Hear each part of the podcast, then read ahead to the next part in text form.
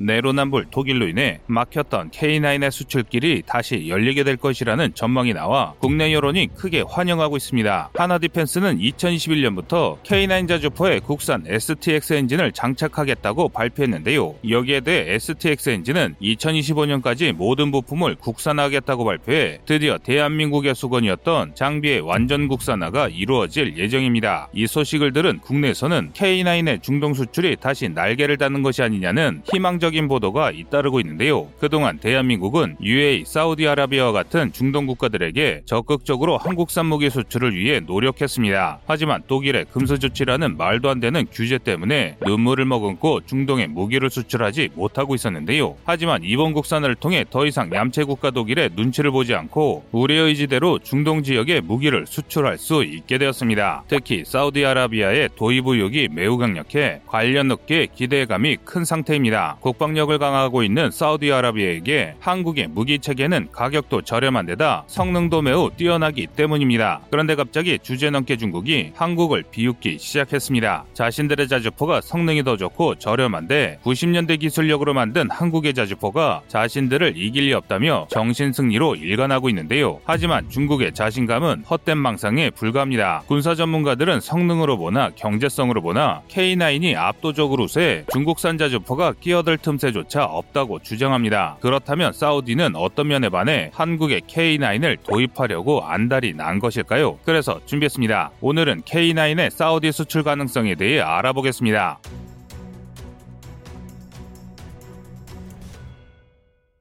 최근 사우디아라비아는 비전 2030이라는 이름의 경제발전 프로젝트를 진행하고 있는데요. 사우디가 추진하고 있는 군사력 강화 또한 비전 2030의 일환이지만 한편으로 적국인 이란을 견제하기 위한 목적을 같이 포함하고 있습니다. 사우디와 이란은 마치 물과 기름의 관계처럼 섞일 수 없는 존재로 알려져 있습니다. 그 이유는 바로 종교 문제로 인한 갈등이 심화됐기 때문입니다. 사우디와 이란은 같은 종교인 이슬람교를 믿지만 내부적으로는 순위파와 시아파로 나뉘어 패권 전쟁을 계속하고 있는데요. 최근에는 두 나라 모두 예멘 내전에 은밀히 개입하고 있어 사실상 두 국가의 대리전으로 평가받을 정도니 두 나라의 관계가 심각한 파탄 상태임을 알 수 있습니다. 그만큼 군사적 긴장도 상당한데요. 예멘에서 벌어지고 있는 내전 역시 사실 이 두 국가의 대립이 표면화된 사례 중 하나일 뿐입니다. 이 때문에 사우디는 예멘 내전에서 승리하고 이란을 찍어 누르기 위해 막대한 군사 장비를 도입하고 있습니다. 그러나 서방은 사우디의 무기를 무기를 팔지 않고 있습니다. 이 덕에 한국산 무기가 사우디에 팔릴 가능성이 굉장히 높은 상황인데요. 그런데 우리 역시 고민해야 할 문제가 있기는 합니다. 바로 이란과의 관계입니다. 강남에 이란의 수도명인 테라안노가 있듯이 양국 관계는 친미국가 반미국가라는 구분과 상관없이 상당히 긴밀했고 지금도 사이가 나쁜 정도는 아닙니다. 때문에 만약 우리가 사우디에 무기를 판매한다면 더 이상 좋은 외교 관계를 기대할 수 없을 것이 분명한데요. 그래서 일각에서는 사우디의 무기를 무기를 수출하지 말아야 한다고 말합니다. 하지만 군사 전문가들의 의견은 다릅니다. 군 전문가들은 한국이 사우디를 지원해야 한다고 전하고 있는데요. 바로 이란이 북한 중국과 군사 경제적 교류를 계속하고 있기 때문입니다. 특히 북한과 핵무기 미사일 기술을 공유해 사우디뿐만 아니라 미국과 이스라엘, 나아가 한국까지도 위협하고 있습니다. 대표적인 사례로 이란이 공개한 호람샤르 미사일이 있는데요. 이것은 이란의 중거리 탄도미사일로 마치 북한의 화성 10호를 빼다 박은 것처럼 닮아 있습니다. 현재까지 호람샤르가 북한에 미사일을 수입한 것인지에 대한 논란은 계속되고 있지만 이란의 미사일 기술이 북한과 연관되어 있다는 것은 의심할 여지가 없는 사실입니다. 심지어 이란은 중국과도 친밀한 관계를 유지하는데요. 노골적으로 중국을 지지하지는 않지만 같은 반미 노선을 걷는 중국과 경제 협력을 지속하고 있어 미국뿐만 아니라 대한민국의 안보도 위협하고 있습니다. 그래서 대한민국이 사우디아라비아를 지원하는 것은 단순한 단순한 무기 수출의 범위가 아닌 우리나라의 안보와도 연관된 중요한 사업임을 알 수 있습니다. 현재 사우디아라비아의 전투력은 예상외로 취약합니다. 미국으로부터 막대한 거금을 들여 M1, A2, 에이브람스, F-15 같은 최신형 장비를 운용하는 사우디아라비아가 어떻게 약하냐고 생각하실 수 있겠는데요. 하지만 사우디아라비아군은 핵심 장비를 제외하고는 장비 수준이 그렇게 높지 않습니다. 그 중에서도 지상전의 핵심이라고 할 수 있는 포병 전력이 거의 폐물이나 다를 바 없는데요. Military Balance 2020년을 기준으로 할 때 사우디아라비아 육군은 224문의 자주포만 운용하고 있습니다. 그런데 이마저 노후화 상태가 심각합니다. 자주포 중 가장 최신형이자 과반수를 차지하고 있는 M109 팔라딘 자주포조차 폐물이라는 평가를 받을 정도인데요. M109A4를 라이선스 생산한 K55보다 구형인 M109A1과 M109A2를 주력으로 운영하고 있는 상황입니다. 이 자주포들은 미국이 1970년 후반에 운용한 자주포들로 현대전에서는 사 실상 쓸모가 없습니다. 그런데 이게 끝이 아닙니다. 사우디아라비아군은 팔라딘 외에도 1978년에 생산된 프랑스의 AU F1 자주포 등 이미 퇴물이 돼버린 자주포를 현역으로 운영하고 있습니다. 따라서 거의 모든 자주포를 교체하는 것이 지금 사우디아라비아군의 현실입니다. 그리고 이를 무엇보다 잘 알고 있는 것이 사우디아라비아입니다. 그래서 사우디아라비아는 현재 막대한 자본을 들여 포병 전력의 현대화를 위해 노력하고 있는데요. 특히 2018년 미국의 M109A6 자주포 180문을 도입하겠다고 계약한 것을 보면 이를 잘 알 수 있습니다. 하지만 2021년 미국이 갑자기 모든 무기 수출을 중단해 사우디아라비아의 전력 공백은 상당 시간 지속될 예정입니다. 이렇게 전력이 부족한 사우디아라비아에게 K9 자주포는 유일한 대체 수단이나 마찬가지입니다. 이미 사우디아라비아에서도 K9의 성능에 깊은 관심을 가지고 있는데요. 2019년에 대한민국을 방문한 사우디아라비아의 실세 무함마드 빈살만 왕세자는 국방과학연구소를 방문해 한국을 롤모델로 연구소를 설립하고 싶다고 할 정도로 한국의 무기 체계에 관심이 높습니다. 특히 사우디아라비아는 대한민국의 국산화 능력을 높게 보고 있는데요. 방산물자 50% 이상 자국 생산을 비전 2030의 목표로 설정한 사우디아라비아에게 대한민국의 높은 기술 자립도는 그야말로 모범 사례이기 때문입니다. 과거의 한국은 40년 전인 1970년대만 하더라도 미국의 무기를 수입해서 이용하던 국가에 불과했습니다. 하지만 자주 국방을 위한 무기 개발을 천명한 지 불과 50년 만에 세계적인 군사 강국에 등극했으니 사우디 입장에서는 천금을 주고서라도 한국의 기술력을 배우고 싶을 정도일 것입니다. 사우디아라비아는 실제로 2022년 1월 하나 디펜스의 BO2를 자국에서 생산하고 싶다며 무기 개발에 의지를 불태우고 있는데요. 이로 인해 사우디아라비아와 한국의 군사적 교류는 더욱 강화되고 있는 실정입니다. 하지만 여기에 반발하는 세력이 있는데요. 바로 중국입니다. 세계 시장에서 한국의 K9이 독주하는 모습이 배가 아팠는지 중국은 K9의 성능을 일방적으로 깎아내리기 시작했습니다. 2021년 3월 5일 중국의 군사 사이트 신화군사망은 인도군에 배치된 K9을 깎아내리며 자신들의 PLG 05보다 형편없는 무기라며 K9을 비하하기 시작했습니다. 신화군사망은 K9이 제원만 봤을 때는 우수하지만 실제 성능은 형편없다며 PLG 05를 추켜 세 우기 시작했는데요. 그러면서 중국은 자신들도 사우디아라비아에 자주포를 수출한 적이 있으니 사우디도 자신들의 무기 성능에 매료됐다는 말도 안 되는 멍멍이 소리를 하고 있습니다. 실제로 사우디아라비아에 54문의 PLG-45 자주포를 수출했으니 사우디아라비아가 자신들의 무기를 호평하는 것이라고 생각한 것입니다. 하지만 중국의 주장은 허상에 불과합니다. 중국이 결함 덩어리라고 주장하던 K9보다 오히려 PLG-05가 훨씬 결함이 많기 때문인데요. 겉으로 보기에는 PLG-05의 사거리가 50km에 달해 사거리 싸움이 중요한 포병간 전투에서 K9이 훨씬 불리해 보입니다. 하지만 실제 성능은 이를 받쳐주지 못하고 중국 자주포는 오히려 짐덩어리가 되고 있습니다. 그 대표적인 사례로 인민해방군이 당당하게 공개한 PLG-05 사격 영상은 전 세계적인 조롱을 당했습니다. 포탄을 한 발 쏘자마자 자주포가 춤을 추듯 요동쳤기 때문인데요. 이에 중국은 최대 장약으로 사격해서 요동이 클 수밖에 없다고 해명했지만 이는 말도 안 되는 변명에 불과합니다. 같은 영상의 직접 사격 상황에서도 마찬가지로 반동이 엄청났기 때문입니다. 군사 전문가들은 직접 사격 시 저장약을 사용함에도 불구하고 PLG-05가 요동쳤다는 것은 PLG-05의 제동 능력이 무기라고 부를 수 없는 수준일 것이라고 분석합니다. 반면 K9은 똑같이 최대 장약으로 사격해도 한두 번 흔들리고 금방 제자리를 찾는 매우 안정적인 능력을 갖고 있습니다.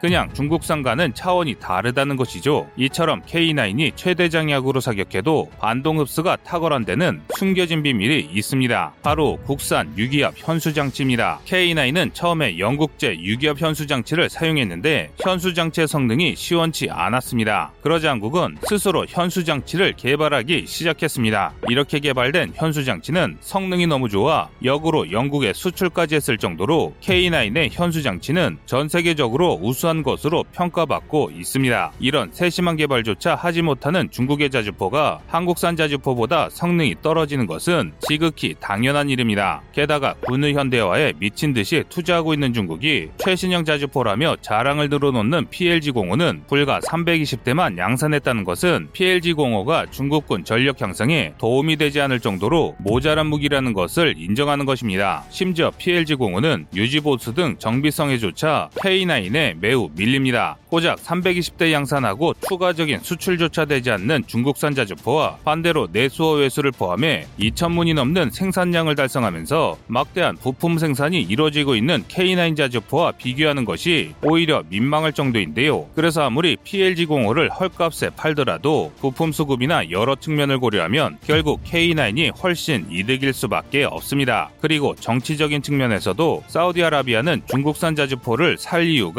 전혀 없습니다. 애당초 사우디아라비아가 PLZ-45를 구입한 이유도 중국의 저가 세일즈 전략을 맛보기로 구매한 것이지 중국산 자주포가 뛰어나서가 아니었습니다. 이를 증명하는 것이 그 이후로 추가적인 도입 소식이 없다는 것은 사우디아라비아가 중국제를 전혀 신뢰하지 않는다는 것을 증명하는 것입니다. 게다가 대표적 친서방 국가인 사우디아라비아가 이란과 함께 반미 노선을 걷고 있는 중국의 무기를 사는 일은 죽었다 깨어나도 없을 것입니다. K9은 이제 단순한 명품 자주포가 아닌 전 세계 자주포 시장을 선도하는 세계적 베스트셀러가 되고 있습니다. 또한 K9을 개발하고 운용한 경험과 K9 운용국들의 피드백을 토대로 한국은 차세대 자주포를 개발할 예정인데요. 앞으로 대한민국이 새로 개발하는 자주포는 단순히 고성능을 넘어 세계 최고 성능을 가진 미국, 독일산 자주포를 뛰어넘을 수 있는 최강의 자주포로 거듭나고 있습니다. 여러분의 생각은 어떠신가요? 안녕하세요. 커리투브입니다. 여러분의 가부나 성원에 힘입어 군사무기에 관심 없는 분들도 쉽게 이해하실 수 있는 대한민국의 육해공 군사무기의 숨은 비하 이야기를 책으로 엮었습니다. 하루 종일 검색해도 절대 찾을 수 없었던 비밀스러운 내용을 이제 책으로 만나보세요.